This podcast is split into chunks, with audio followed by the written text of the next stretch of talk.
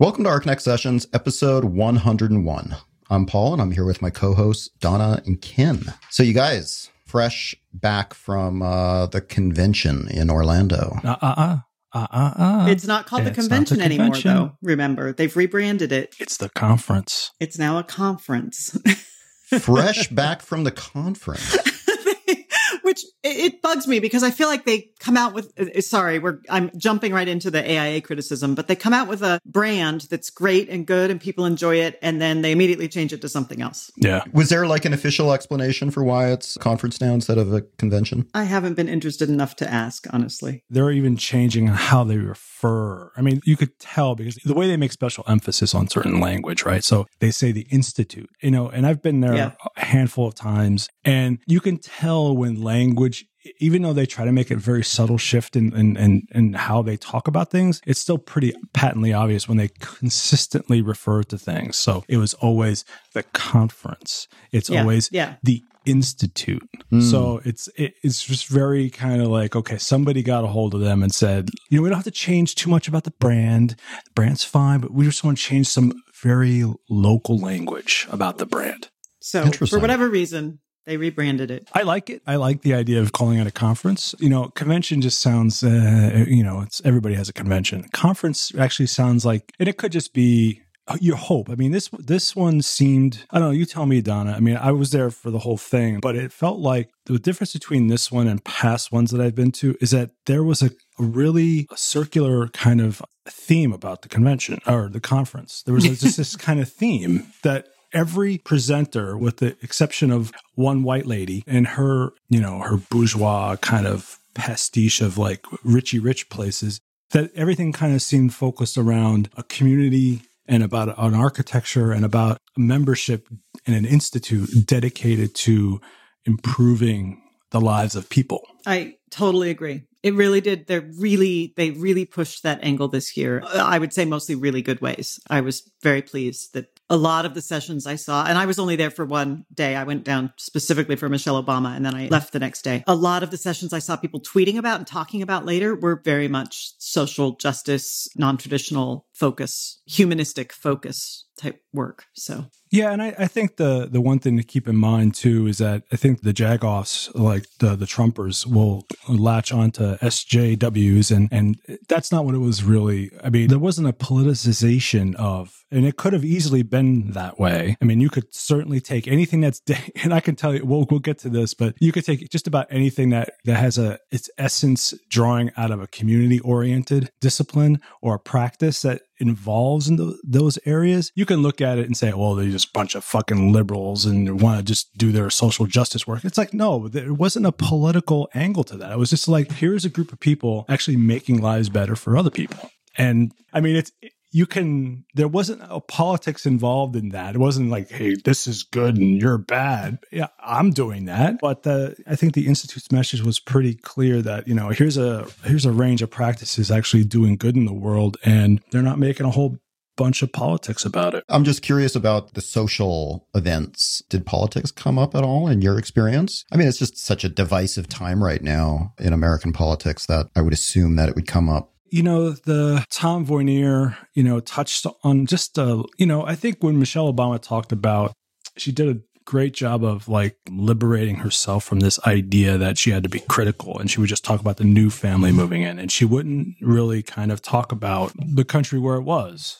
And she just talked about, you know, positive things and about, you know, where she was going and what she would like to see happen. And because she's a hundred percent classy yeah, in that way. That is totally Michelle Obama. She goes high when others go low. And I will tell you from talking to our executive director and hearing through a few other people that not only did many, I won't say many, I don't know the numbers, but not only did some architects not go this year because Michelle Obama was speaking, but people have canceled their memberships, their AI memberships over the fact that Michelle Obama spoke. So I think you and I see it, or us, we see it as not overtly political because to us it's just sort of common sense. But there's a lot of people out there who saw this, I think, as an incredibly political statement by the AIA to feature these people and the former first lady. Well, next year I hear the New York convention is going to be about prison industrial complex. So we'll get the you know Blackwater and, and Trump people there, and you know, so we'll be we'll even that score up right away. well, the other rumor I've heard is that it's the conference now is less likely to be in sort of I used the term second tier and really offended someone, so I don't want to use that term. But basically, they're they're mo- more often going to be in large cities from now on. No backwater hick towns anymore, people. Exactly, like Indianapolis. I was really hoping we could bring it here, but I think that is not to be. It sounds like it's really only going to be bigger cities because they just pull more people. Bigger than Orlando? Yeah, like Atlanta, Chicago, Miami. LA, Boston, New York, Miami. you know, those cities. Mm-hmm. But that's rumor. That's rumor. I don't know. Can we just talk about Michelle? Let's just talk about Michelle and get it out of Just the way. jump right into it. So, two things. One, I don't know if it was the nature of the conference in general or Michelle in particular, but I did see a lot more African American faces at this event than I have seen at previous conferences or AIA events, I would say, and which was wonderful. It was absolutely wonderful. But I also think that Michelle was amazing because she is clearly not the first lady anymore. Uh, One of the articles on her the next morning said she was visibly relaxed. And that was, I think, totally true. She was she's like, she's a private citizen now. She doesn't have to calibrate every word so carefully as she used to have to. And I think she spoke quite frankly on a few things that were, that were great. Well, so what did she talk about? You know what? I think the biggest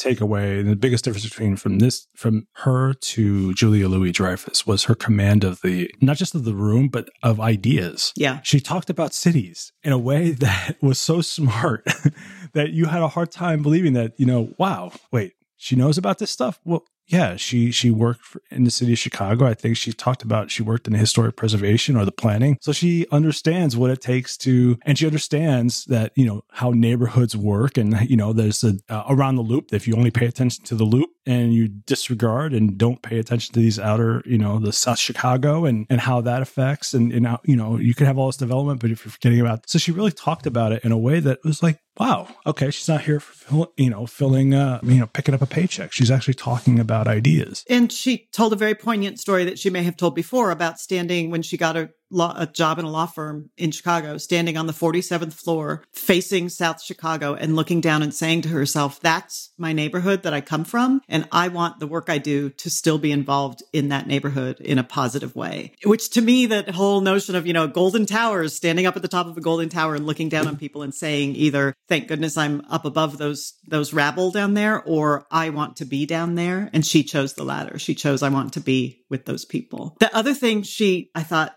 spoke very poignantly about in terms of neighborhoods was that, you know, kids and people in general, but especially kids in neighborhoods that are forgotten and ignored by the city and the community that those kids know they know that they are not cared about i think that's the word she actually used is those kids know no one cares about them and we ignore the fact that they know they are getting cheated at our own peril right That's a that's a great point. I don't think anyone really puts together. They only look at the crime in those neighborhoods, but they never think about how these particular people have been forgotten about for so long. So why should they care that you don't that you care that somebody's getting shot? I mean, they don't. They know you don't care about them, and the only time you care about them is when somebody's dead. And that's our white privilege, frankly, and middle class privilege is that we know that if, you know, that we know that we're cared about. We know that our streets will get fixed or our, you know, if a crime happens in our neighborhood, it'll get taken care of. And you're talking about young, yeah, especially young people who look at their surroundings and say, it's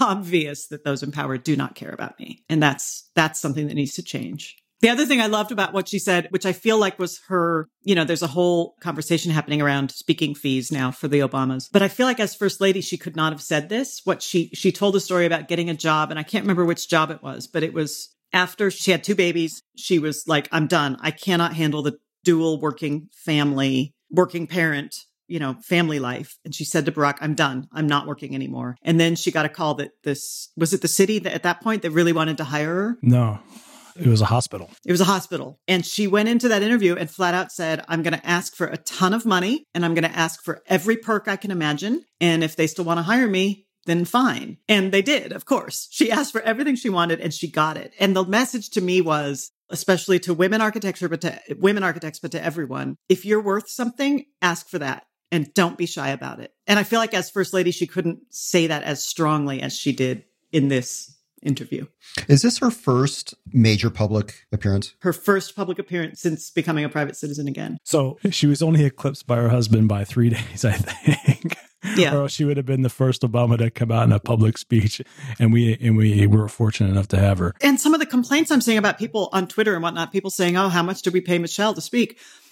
The AIA was mentioned in a dozen newspapers the next morning. On the television. we were mentioned television. in Vogue magazine. on Like, television. I uh, mean, it was ridiculous. Like that's advertising. that's Yeah. free. it's totally worth it. And not to mention the row in front of us. Ken and I had such a good time at her actual talk. The row in front of us was five African American women, two of them architects, one of them an engineer, and I think the other two were just women who wanted to come see Michelle speak. So there were tickets sold to this event that were not just architects. I, you know, I'm thinking she got a broad appeal to a lot of people who are not architects and just wanted to come see her speak, and this was an opportunity to do it. Yeah, So and for for little for little or, you know for black children and little girls to see her first speaking event after being the first lady at an architects conference. I mean, to me, that's a that's something that you can't pay enough money to get that to happen. Nobody's talking about architects except when shit falls down. yeah. or, or they're getting caught for not being architects. But here we have the first lady of the United States, the, the most popular woman on the fucking planet, and she's at our conference talking to us like we're people. So, what was the overall response to Michelle's speech? it was probably the most well attended keynote that they've ever had. There were people coming that kept just kept piling into the place. I mean, I think every single, just probably, I would say nearly every single person that attended the conference was there. And it wouldn't surprise me if some of the vendors were there as well. and other people. I mean, the convention center staff. I was speaking to some of the conven- the people who work at the convention center. They said they were all work juggling a very serious schedule of who got to go into just listen for ten minutes, and then they had to leave, and the next person would come in. So they were, you know, they knew it was a big deal for everyone to get to hear her speak. So, And she was received well at, at the end of the speech. People left Oh, God. feeling Yeah. good about. standing ovations. I mean, it was like a rock concert. It was, it was seriously like a rock concert. People were so excited. The feeling in the room was so excited. I mean, Paul, you saw Bill Clinton speak, right? hmm At the Atlanta convention. This was Yep. five times as exciting as that. it was a big deal. So, what about the other speakers? Well, wait, wait, wait. Let's let's before we before we roll on to them. I, you know, we can't let the AIA and Tom Vonier off the hook here. I'm not. Yeah. Um, I'm I'm Yeah, pretty. I I've been pretty critical of one of the questions because this goes to the heart of what the problem with the AIA is, with the leadership at the AIA. and to be fair, with many, many organizations that are traditionally led by white men. Yeah. Let's just say that. Yeah, you said it. I mean, any organization that's been traditionally led by white men is certainly going to have this blind spot. So it's not his fault alone. But, and this goes to, and I think that we could talk about, I could talk endlessly about this particular question because there's so many remedies for this question that you know they're failing the membership the institute if they don't just acknowledge these blind spots. So the question was basically i'm going to paraphrase it because i think it's it's easier paraphrase than to kind of quote him verbatim. Basically was as you know michelle we have a problem with uh, attracting african americans to our profession. Do you have any ideas about how we can remedy that? And it sounds pretty innocuous as a as a question. It's like, wow, you know, she's you know one of the most important people on the planet, first black first lady. Certainly, she can provide some insight. But the problem, you know, is is all you got, you don't have to go very far. Just Google magical Negro, and you could find out what that phrase means. And it, it just it just goes to show that there is this lack of understanding from the leadership about what the membership is actually doing. And I, I mean, what's what's crazy about that question, as unexpected as it was, and the way it was phrased, was that I was standing in line speaking to a black architect my age who worked with Phil Freelon, and he talked about how he was product designer, and and, and when he was in school, he asked, you know, where, where does this go? What do I do with this degree? And he wasn't really sure about it. And someone said, you got to go to architecture school. So he went to architecture school, and he he got to work for Phil Freelon, and his North Carolina office, and he asked Phil. He said, "You know, I made it here, and I'm, you know, I want to do better. I want to, I want to help people. You know, help young black kids get into this profession." He said, "What should I do?" And he said, "Phil said you can't wait till they're in college. You can't wait till they're in high school. You have to get them young." And that's exactly what Michelle Obama said.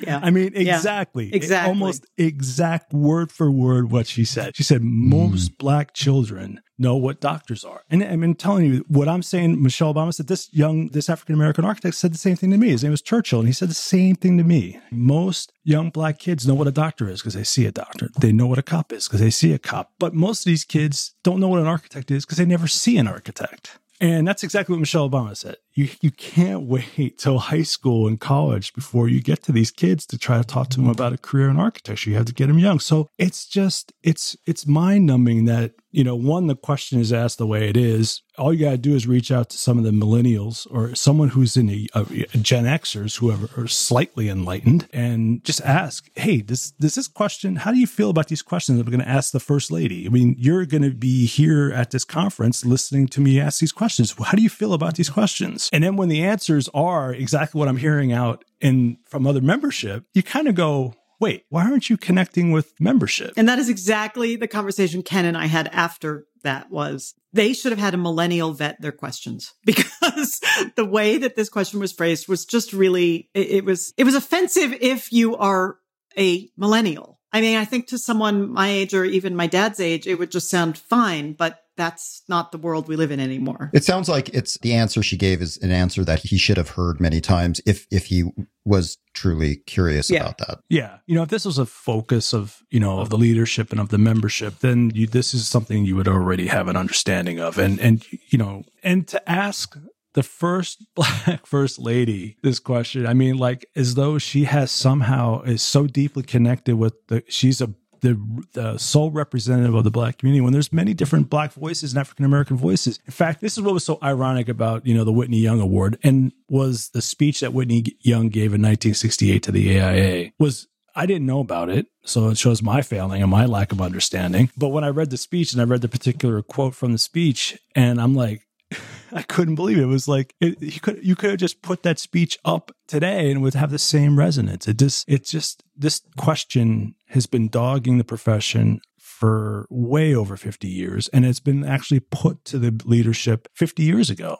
So it just it was galling that you would dare ask this this um, African American woman for solutions to problems with, with that we've created and and you know it was it was frustrating. Paul, are you familiar with the Whitney Young quote that we're talking about? Uh, no. Whitney Young Jr. I just looked it up because I've seen it floating around social media for a while. In the 1968 AIA convention, it was called convention back then, Whitney Young Jr. said, this is a quote, you are not a profession that has distinguished itself by your social and civic contributions to the cause of civil rights. You are most distinguished by your thunderous silence and your complete irrelevance. Mm. So that was an address to the attendees of the 1968 convention. And here we are. Do math for me. Architects are bad at math. 50 years later, 50 years later, we're still asking these questions.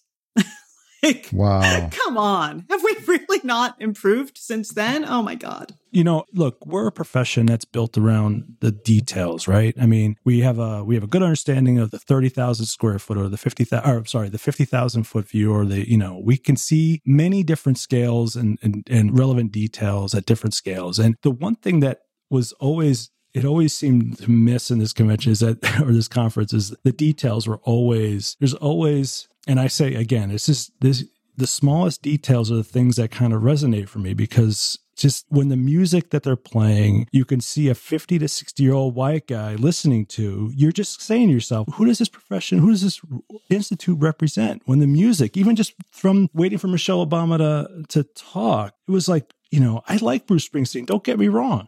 But it was like every fucking, you know, white guy trope of like, you know, from like, eh, from the 50 ish white guy crowd. And, and again, to point out, this is not, it, it It's only some people, not everyone. Um, Mike Davis, FAIA, I think, was the one who tweeted, What is this just some random white guy's iPod on shuffle? Because it was like, and his comment was about the song Carry On My Wayward Son Yeah. by, I think, Kansas. And then several of us on Twitter just started going off about the music. It was terrible. The music was terrible. That's how you get Jim Belushi playing the event. I mean, I know it. There's a different committee that organizes the con- the conference versus the leadership, but certainly you have to. I mean, you have to acknowledge that if you're expect to attract younger members to to your institute into the profession. You can't wait for those younger members to start playing kanye west when they're in their fucking 60s i mean because that generation behind them i mean you know 30 years down the road for me are going to be going are you kanye west? I mean really? Really? It sounds to me that they are well intentioned, but absolutely, but absolutely. they're they're constantly revealing their kind of generational kind of attitudes blind spots yeah, yeah blind spots or or I ignorance definitely. if you want to call it but it does sound i mean in the in the world that we're living in right now it does seem like they are really making an effort albeit with a lot of uh Clumsily. you know a lot of bumps yeah. You know what it is? It, and you asked before about how is the feeling about trump. I think that's what's what has happened because of trump and because of what uh, occurred in the 2016 election is this is that there is a there is a fine that i have i certainly have a fine tuned sense of like maybe it's my you know maybe i'm just a little bit of on a hair trigger but now i just i'm things the small things the small details are really resonating for me. So the finest architects don't overlook the smallest detail and just kind of go, yeah, you know, ah, it could have done better, but you know, it's already out the door. The drawings are out the door. I mean, that that's just it. Is that we're a profession that's built around these the small. We obsessively look at the smallest details, and there is just that lack of the smallness of some of the things that you kind of go. That when I think about, and you say, and I've, you know, I'm trying to connect this to the Trump thing is that those little things matter to me because you know what? I'm tired of overlooking the things that would, I would normally overlook because, eh, whatever, whatever. It's not a big deal because you know what? It matters a lot to, to a lot of other people when they go to an event and you have a white guy playing the music, you have a white guy on stage asking a black woman a stupid question, you got white music playing all over the place, and there's just fucking white people everywhere saying the stupidest shit that you could possibly imagine. and I'm well, yeah. conscious of that. and I think, you know, I think it's you're right this was great. And i'm i'm only talking about i couldn't walk out of there and not be a contrarian about some of the small details because they did get the big things right which i have to applaud them. This was you know forget the fact that the city is what it was. It's not a great city to have it in. But you know what? I think they got the big details. I think they got the overall kind of scheme down. I think they should keep focusing on the theme and keep rotating the the speakers around that theme, making sure to be more inclusive. But I think, you know, when I'm being critical, I'm not saying the AIA shit because they didn't get the small things right. I'm saying you've done a great job. Let's get some younger people in there to kind of make sure that this conference resonates with the younger group. Absolutely. And and you know, and to make sure that we're not talking about these same issues in another 50 years. You know, considering, you know, how much we think we've evolved in the last few decades and when we when we come across incidents like like what you brought up with the question to Michelle Obama showing that we haven't, you know, I think that's more than enough justification to start becoming more critical of the small details. And I, I want to say one more thing honestly, AIA, you know, I did pimp us on the on the survey, but if you really need somebody to interview Michelle Obama next time, give us a call. We know how to handle it. We're big league. We're bigly big league. It'll be tremendous. That would be tremendous. It'd be the best. All right, let's talk about other good th- good things. Good things. I'm trying to be positive here. The morning keynotes that I went to on that same day as Michelle was Francis Kéré, Michael Murphy from Mass Design, Liz Diller from Diller Scofidio Renfro, and Alejandro Aravena. And they each did like a 20 minute or so session. And I actually loved that format, just sort of brief and pan- going, cycling quickly through them. I thought it was great overall. Highlights? Highlights? I I wasn't familiar with Francis Kéré's work. I wasn't. And it's freaking awesome. It's awesome. I gotta tell you, if he didn't say anything about like who built it you because it, they're really inseparable. Who built it and what it looks like are really completely connected. So that's it's hard to suggest that you could because it's really important that who built it how they built it where it was built and the amazing the beautiful the beauty of these projects were just just astounding I mean, I think, you know, we have finally evolved in, in this profession where I was saying this to somebody in my office. I said, you know, it used to be in the 1970s, we had the kind of solar architecture and it was kind of like earthy and it was just kind of like, ugh, it's like, you know, you find in those really hippie catalogs that smell like your grandpa's old socks and you kind of look at that architecture and I kind of discard it. And I think the same thing was for me, looking at architecture that dealt with really important issues on the subcontinent and other places in the world, I always thought it was like, oh, that's what those those do-gooders do, those those Peace Corps people did. And I think we've finally gotten what this conference has has demonstrated to me is that great design connected to great ideas around community and social and and just and dealing with severe issues in, in other countries can be fucking amazing. I never walked in there expecting that. I actually walked out of there with a renewed sense of purpose that, you know, even in my own sense of what I wanted to be as an architect was altered by this conference. Yeah, I, I couldn't believe it. I was like, I'm like, I want to do work. I want to do great work that is connected to a message that's connected to a vision and that the people and the and the projects and those people are connected and only makes the design um, that much more rich and uh, that much more worth doing it's very local. I mean, he's educated in the United States, but worked with local builders and local materials. And yet it's incredibly beautiful, appropriate, really, really good architecture, you know? So impressive. I mean, the, the, use of materials, it was, it was righty in, in a very good way. Yeah. I think that's a really good description of it, actually. Yeah. I was never a big fan of Wright, but I always appreciated that his materials were always drawn from the site. And the same thing with uh, Kéré's projects. Many of those projects were built with local materials and an understanding of the, how the material works when you take, like he talked about this one particular material, once you take it out of the ground, it hardens and turns into this brick that you can actually, or this this kind of brick that you can actually saw. And was it's like once it got exposed to air, the composition of the of the material changed. So it was like being pulled out of the ground, like almost like a clay, but that once it was put into the air, it, it was altered. And it was like, what? and that's just based on a local understanding of historic building techniques and materials that are at hand. Which is especially refreshing these days when, you know, I think it's it's easy with globalization to just kind of adopt standards around the world. He said this thing that I tweeted that um, I don't think he considers himself some sort of social architect. He said basically all architecture is social. All of it is. It's all about building something for a society and within a society. Yeah, I think um, you know Michael Murphy was great from Mass. I think that you know they had very much the same kinds of ideas. I think the difference between the two of them there was a there was kind of a a, um, a refinement in the uh, the material in the in the detailing that Mass was doing and I'm not sure how it, you know, the the material was not as indigenous as uh, Kéré's projects. And again, and go back to Queray, the one thing that you could see from Kéré's work and the projects and how they functioned is that they were very rooted in the site. They were very rooted into the context of the, the, the geography and the location, and you really couldn't separate them. You couldn't pull his project out and put it in the middle of Oklahoma. Mass's work is was for many instances you could pick up their work and put it anywhere, and it would function just as it would be just as connected to that particular location. I thought though the interesting thing about Murphy's talk is how he started talking about um, his talk was probably the most political out of all of them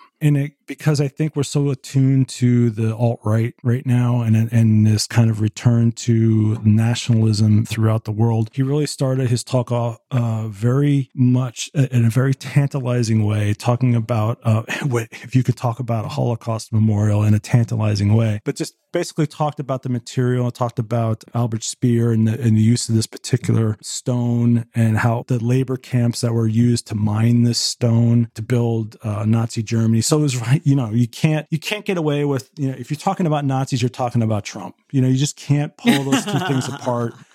And you know, maybe not Trump so much, but just the kind of the the the our current zeitgeist with this Pepe bullshit and all these other jagoffs. But then he he talked about other projects, and then he came back to what you know, which he kind of you could see. I mean, you know what he was doing. So he talked about his other work, and then he returned to the memorial, and he talked about this really this very lovely idea of you know about how in Jewish cemeteries a stone is left, and with the understanding of the stone and how it's connected to a father and a son. And the project was beautiful, and it was very simple, and it was um, very well fitted for the conference as well. So I thought that was fantastic. It was. His talk was very good and very, I would say, as opposed to Francis Kéré, who just sort of stood up and spoke more or less off the cuff, it felt like Michael's was very polished, but it was very successful, I think. Very well constructed.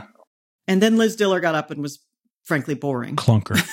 it was a clunker. I mean, it was pretty obvious what happened here, Paul. I mean, you know, we were everyone was criticizing the AIA. What? No woman on the no woman keynote. Blah. You know, so we were everybody was they were feeling the pressure and they're like, ah, jam. We're gonna take this square peg and we're gonna make it fit that triangle hole. I mean, and that's what they did. We couldn't. After you're done, you're like, wait, we had three architects up there talking about projects relating to you know communities and people and context and and you know social issues that re- you know really I mean people in a way that made people feel that felt connected. And then you had Liz up there talking about the High Line and and then you know what the High Line became. And then she got up there and she was what was sad was that she was apologizing for something that it was I'm sorry but I'm not sorry she was telling everyone in the audience that they had no idea that this was going to, going to happen. As though if you don't know how long the High Line has been thought about in architecture, then you just aren't paying attention because all you got to do is go to Steven Holl's pamphlets. He's been thinking about it. All you got to do is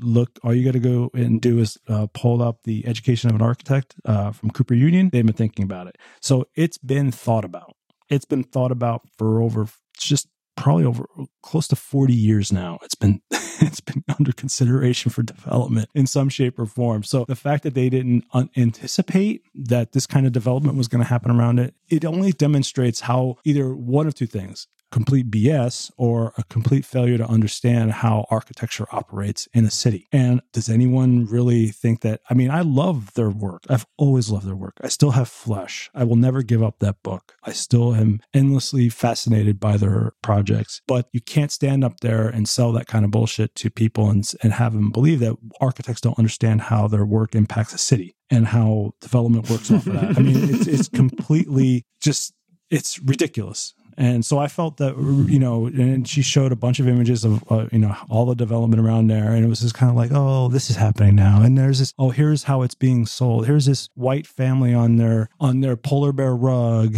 you know, looking over the High Line. And I mean, the only thing that was great about her when she talked about the High Line, and this is even funny, you know, knowing their work and how they've used the ideas of looking at people and being looked at in various projects from the restaurant to other works around surveillance and how how we're surveilled. It was strange to hear her say that it was surprising to them to see how there are these opportunities to publicly display one's body or be looked at in your home from the High Line. I mean, you've got all this development happening around the High Line. You've got a hotel that bridges over the High Line, and you've got photos. She shows photos of either people having sex in the hotel from the High Line or people just exhibitions happening from the hotel. So the idea that, you know, the one thing that surprised them was the one thing that they kind of have you know, have built some level of work around, some measure of work around. And I fail to see how, I mean, I love the High Line. I think it's one of the most important urban parks to and you know it's it's constantly being replicated all over the world. And i think it's one of the most important urban developments in understanding how to reuse infrastructure that has come you know in this century. But for her to stand up there and have us believe that they didn't understand how these things work it's it's there's just it's false. You know what? If they just needed a woman in the morning session which one imagines that we did obviously. And i'm going to plug the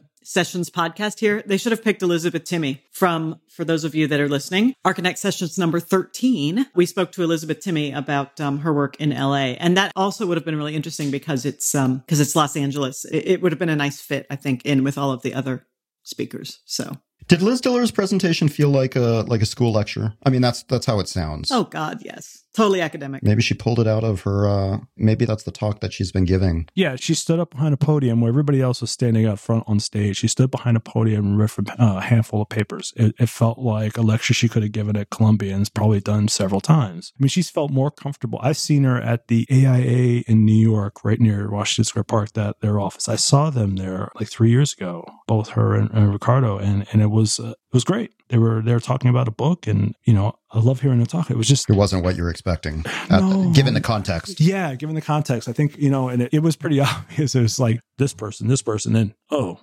and then this person. So it almost should have been that she should have gone first and the other three should have gone because then you could easier to kind of put her aside. But again, it goes back to how do you understand how these things work in a conference and who are you talking to? And, and you know, you could put these pieces around, uh, these puzzle pieces around until they fit. And it could have fit. It would have been a better juxtaposition. Like here's this, you know, here's this multi-billion dollar project that's, or here's this multi-million dollar project that's generated $5 billion in development around the High Line. And then you have these other projects. It's a nice little kind of comparison experience. But you put her in the kind of like towards the end, and then you deal with Aravena, and then you know he's doing his own wonderful, crazy thing that pissed people off, which was fantastic. Aravena was amazing to me. I loved his talk. I mean, the talk was great. Just he was talking about basically about how his work goes, what the concerns are around things like funding and, you know, the real sort of meat and potatoes of, of being an architect trying to get buildings built. But what I loved about it that I think there's a good discussion topic to be had that's related to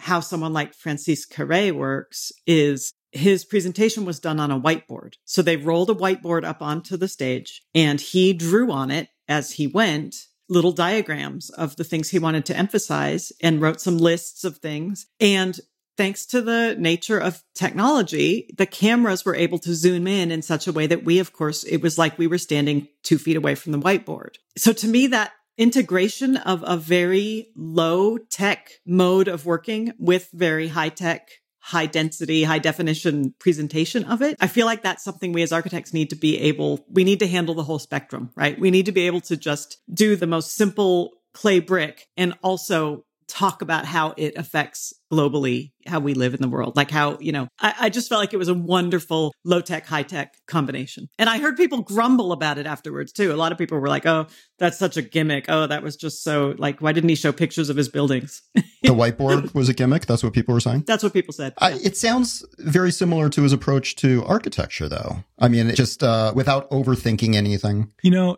that's that was so, so i mean if there is an unintended consequence of putting liz diller before him was that the juxtaposition of the two presentations. So if you want to look at it stylistically the idea that somebody you know he left the airport that he he came to the conference probably right from the airport all right. And he had his kids with him. And his kids with him. They're sitting in the front row.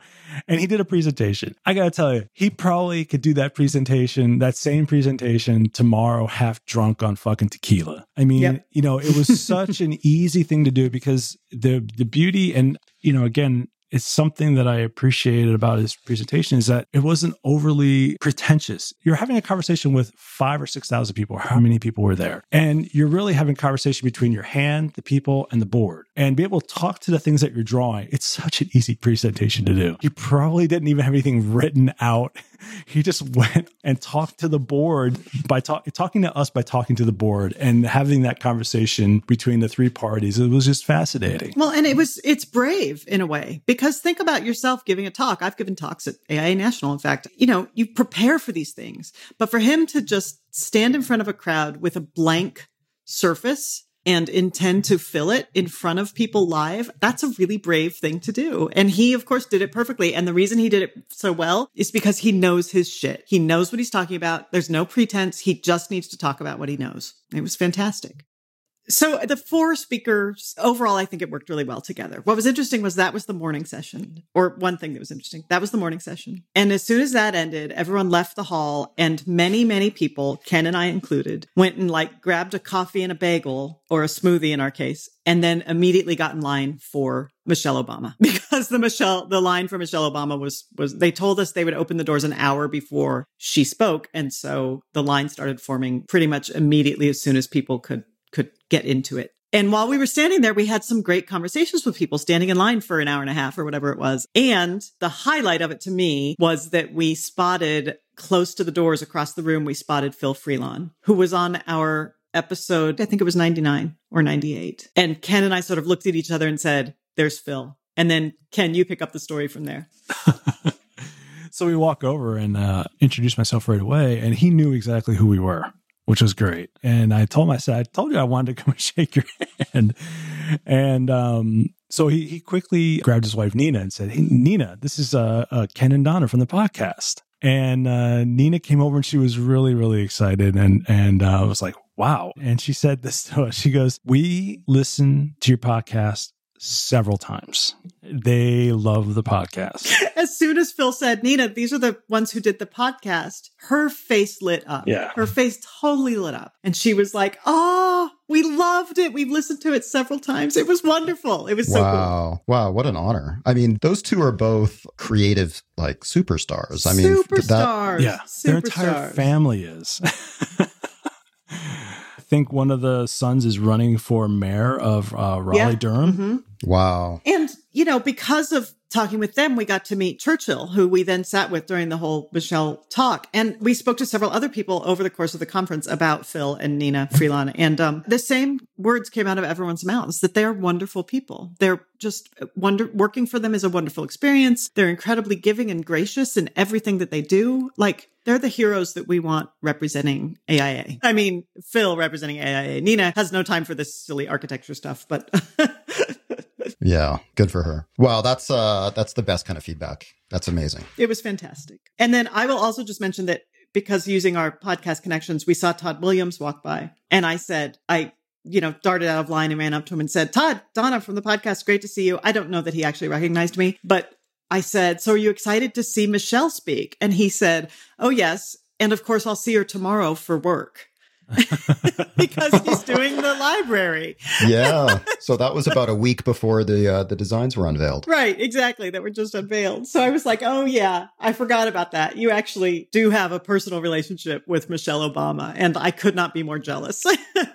oh, I would love to hear what they're like as clients. Oh, I know. Wouldn't you? Yeah, Oh, Michelle God. talked a little bit about the the process and, and, you know seeing different models and seeing the structure and seeing so they seem pretty excited. But yeah, And well, something that hit the news this week was someone on Twitter posted that a little brief video of Barack presenting the project, the library, to some other people, and made a comment about getting all all their hearts started going pitter patter when Barack mentioned that the metro station will be right here. Like this is a president, a former president, who actually cares about the fact that there's a metro station nearby so that people can take mass transit to the building. I mean, like they obviously understand cities and how they work and how they are communities of people. It's it's clear as day Well, good to know they're still around. and will be. I mean, one of the other things Michelle said was that in a way she's she's actually really happy that they are beyond the mud fight of politics and that's the term she used was mud fight so that now they can actually do good work in the world.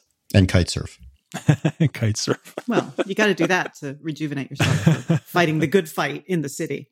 So, Ken, what other highlights were there? Because you were there longer than me. What other highlights did you see or enjoy? Well, I was there for the business meeting, and I tweeted out a couple of items that uh, that occurred at the business meeting we were voting on some resolutions, and you know there was a resolution of stating our values, and it was interesting. Out of the you know X number of people there casting ballots, and who knows how many you know there's a lot of ballots that are cast for people who don't show up, but there was one regarding the statement of values, and actually 90, 90 delegates voted against the restatement of our values.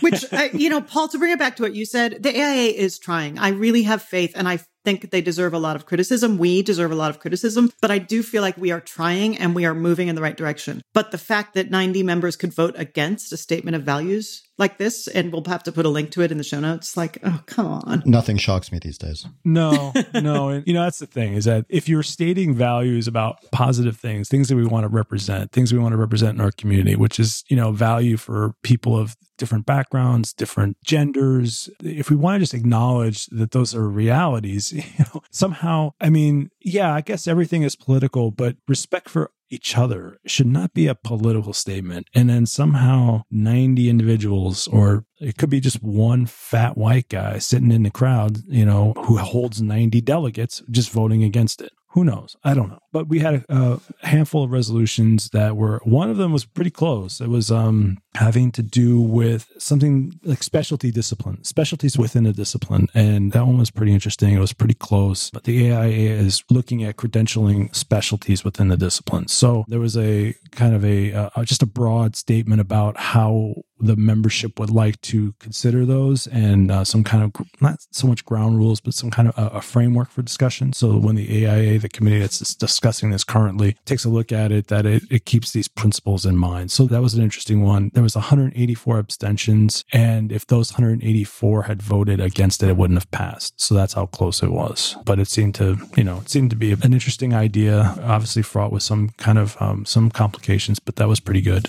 And then we had the inevitable happen. And I have to say that the AIA has finally gotten, you know, again, they, the AIA takes two steps forward every, I think. And um, one of the things that happened is that I will take full responsibility for this happening because I'm the one that did this last year. I'm the one who, when the uh, 9 11 truthers got up there and presented their resolution to uh, open up the uh, the NIST, uh, look at the um, the NIST report again for uh, World Trade Center Seven. I'm the one that got up there and said, you know what, we can't do anything about these uh, resolutions, but we shouldn't have to suffer the indignity of having these uh, jerks on the floor of the expo of the conference hall. So um, this year they were not on the floor; they were excluded. So the AIA did a great job with that. Before you move on from 9/11 truthers, one of the questions that was posed to all of the candidates for office for the upcoming year was should we consider some kinds of measures to prevent proposals that have been beaten several times from being reintroduced every year. And it was a specific reference without saying their names to the 9/11 truther people. Yeah. So to slow the roll of the 9/11ers, the president Tom Vonier brought in uh, they brought on a professional paid parliamentarian and she sat on stage to advise the leadership on how to how to deal. So they uh, instituted Robert's Rules of Order, and um, I love Robert's Rules of Order and hate it at the same time. But it's great for tactical reasons. And this being one of them is that after two minutes, you had two minutes to do your presentation. If after two minutes you kept rambling on with your inanities, they cut your mic. And that's what happened. So one of these jerkwads was up there and he was actually the one presenting the amendment, uh, the resolution. And uh, he was like, two minutes, they're like, two minutes were up. And he kept talking. They went, cut the mic. And they cut his mic. So we had that vote, and it was roundly defeated. I mean, there was a lot of people pissed off at this organization. Apparently, they collected names. Like they, people were thinking that, oh, I, would like to get some more information about what you're talking about. So they signed up on lists, and apparently, those names were actually used in promotional material to suggest that they were actually in support of the reopening of the World Trade Center collapse. So that really pissed off a lot of people because they were just like, no, we don't, we're not supporting this resolution. We're actually just want to get more information. And uh, so that happened. And then a couple of crazies got up there. And then uh, one of the members uh, from New York, Tony Schirripa, if anyone watches The Sopranos, they might recognize the last name Schirripa. I think it's Stephen Schirripa's brother. from the Sopranos, and he got up there, and, and again, he's he does his thing and kind of shuts it down. And uh, I think I've been talking to other members about how to resolve this in next year, and I have a real fast solution. So I plan on getting up there and taking care of it. Can't have this happen again. So nice. Engaged members. That's what the AIA says it wants. And if it truly wants engaged members, I think Ken is there too. oh yeah, Ken will show up, as will many, many other people. Yeah, I was signed up to go before Michelle Obama was even on the list, and uh, I, that's probably one of the reasons why I'm really, as an East Coaster, I'm really getting tired. And I think you might see some baseball bats next year in New York City if this if these guys oh, think they're going to get. not from me. I'm just saying. You're going to bring the jersey. I'm just saying. There, it's in New oh, York. Okay. You want to you want to you want to bring crazy. New York knows yeah. how to handle crazy. yeah, yeah. I couldn't imagine that coming again. Well, I think we're all uh we're all relying on you. Yeah. Bring your jujitsu skills. Yeah. That's right and the jersey. I just want to do a very quick shout out to Kurt Neiswender, previous uh, Archinect Sessions podcast guest in speaking about the Flint water crisis, and hopefully future podcast sessions guest Lora Teagarden. Both of them won national AIA Young Architect Awards, which is a big deal every year. So round of applause for the two of them. And um, Ken and I went to the ceremony where they got their awards and it was lovely. And there was a champagne toast that I took a little too much advantage of, I think. Um, you? but, you know, you have a whole bunch of glasses of champagne on a table. What do you expect to happen? but I want to take, uh, at that same event, the granddaughter of Paul Revere Williams stood up and spoke, and her name is Karen Hudson, and she had spoken at the the keynote morning event when Paul Williams was awarded the gold medal and then she came back to this this other award ceremony to speak a little more about him and it was wonderful in the way that she basically just stood up and said I wanted to because this award was uh, on was awarded posthumously, where usually these medals are not. She wanted to stand up and say, I just want to give you a sense of who Paul Revere Williams was as a person. And she said, you know, he was my grandfather. And to me, he was my grandfather. He, if I got an A in in school, I got a silver dollar that he pulled out of his pocket and handed to me. And, you know, I always thought of him as the, the man who would, who would play with me and had time for me and would always pay attention to what I was saying. Like she just spoke about him as a human, which was wonderful to hear in his physical absence, of course. Yeah. And I think, you know, I think she did a great job of of speaking a little bit of truth to us in the mm-hmm. crowd. Mm-hmm. Absolutely. This is not something that I think everyone understands. And I think, you know, I've only understood what it means to try to reconcile the past from my experience here in the Twin Cities at my church with a gay pastor who was uh, an associate pastor for so long. And then when he was made full, when he was ordained as a full pastor, the president of the Lutheran church came and ordained him. And she could have, we could have just had an easy ceremony and could have gotten his cloth and could have been a great celebration. But she took pains to, to talk about the failure of the church, to acknowledge and to accept and to honor him with full pastorship and understood the, the homophobia that existed in the church for so long. And I think, you know, there's, it's great that you know Paul was first black architect to be included in the AIA. It was great that he was the first African American to receive an F. But I think at the same time, you know, we can point to those things as great milestones for for uh, achievement for Black Americans and, and the profession of architecture. But I think there was something a little bit lacking in acknowledging the if you're trying to bridge gaps i think part of it even if you don't feel i think you have to show some some you sense of humility and an appreciation for what he had to go through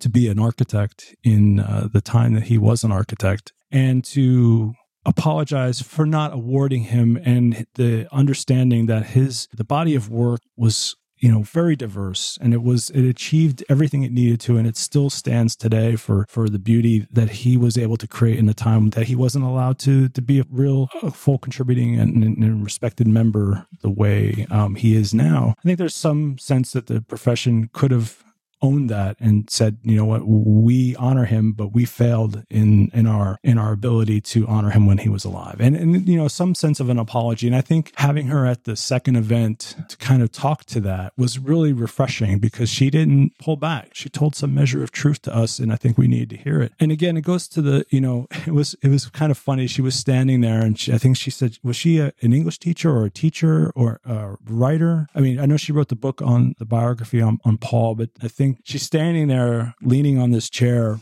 and she's looking into the monitor. She goes, I, I'm sorry. She goes, but I'm a writer and I have to tell you, it's spelled metal on the photo of Paul and it's spelled gold metal, a winner. AIA gold medal winner. Oh my God.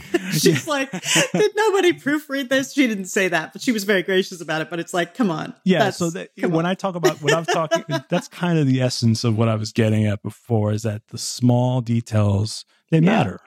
And yeah. because would that have happened had it been somebody else? Don't know. Probably not. Who knows? But it does matter. It mattered to her. It mattered enough for her not to overlook it and to say something about yeah. it. And she didn't just say it once; she talked about it twice. And they finally pulled the image off the screen because it just was it was frustrating her that she yeah, was looking was at this photo her. of her grandfather and seeing this word spelled wrong. So that's what I when I'm saying, you know, the things that seem rather benign to someone like myself, I, I totally missed it. I didn't even see that it was spelled wrong. It took some, and that, that's kind of the kind of the essence of what I've been saying about what happened happens that you know when white guys run things we have these blind spots. We don't see these things that are occurring when you know we make up the entire planet. And it takes someone of her stature to see something. And she's clearly was not going to gloss over it. And she pointed it out. And i think that's that was kind of that's kind of indicative of our profession. It, it takes it's going to take more of that to happen before people are going to actually finally realize we need to actually change things. Well i think that's a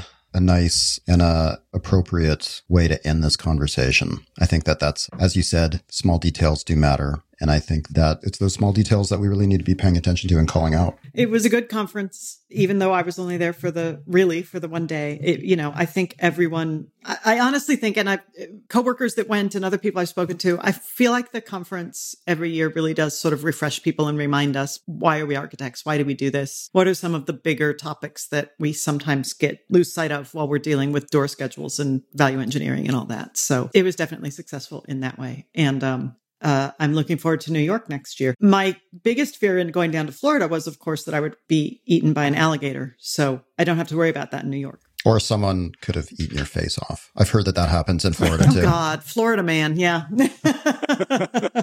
well, I have to say, I'm I'm a little jealous that I wasn't there with you guys next year. It sounded like a, like a great event. I mean, I, we're always we're always very critical of the AIA, but I think it would be irresponsible of us to not. Yeah. You guys Yeah. are both card carrying members and devoted and passionate about this field that we're all working in. And so as critical as we are, I think that it's all for a good good purpose, good cause. Absolutely. Ken, final word? I'll save my vegan criticism for when they do it, uh, the convention in uh, South Dakota next uh, the year after. So No, no more small no more small markets. And we had a great vegan meal. We had a great vegan yeah, meal. no, we had in, to uh, go somewhere to get that. I'm thinking, you know, I think the when they have them at these convention centers, they're so limited by what they're allowed to have, and it's you know, I mean, whatever. That's the great thing about being in New York City. just one tiny personal story, but yeah, we to find a vegan restaurant, we drove out 45 minutes or so outside the city to Winter Park, Florida, which happened coincidentally to be the place where a church was built in about 1997 or 98, which is one of the first projects I worked on as a young architect fresh out of Cranbrook. I went to Philadelphia, worked at this firm. We had a job in Winter Park, Florida, and I finally got to go see this church that I had done the CDs for 20 some Oh, wow. years ago. So yeah, it was uh, it was that was actually very cool. It was a nice nice time. Very cool. I'm surprised that a vegan would be able to even have enough energy to get 45 minutes out of the city.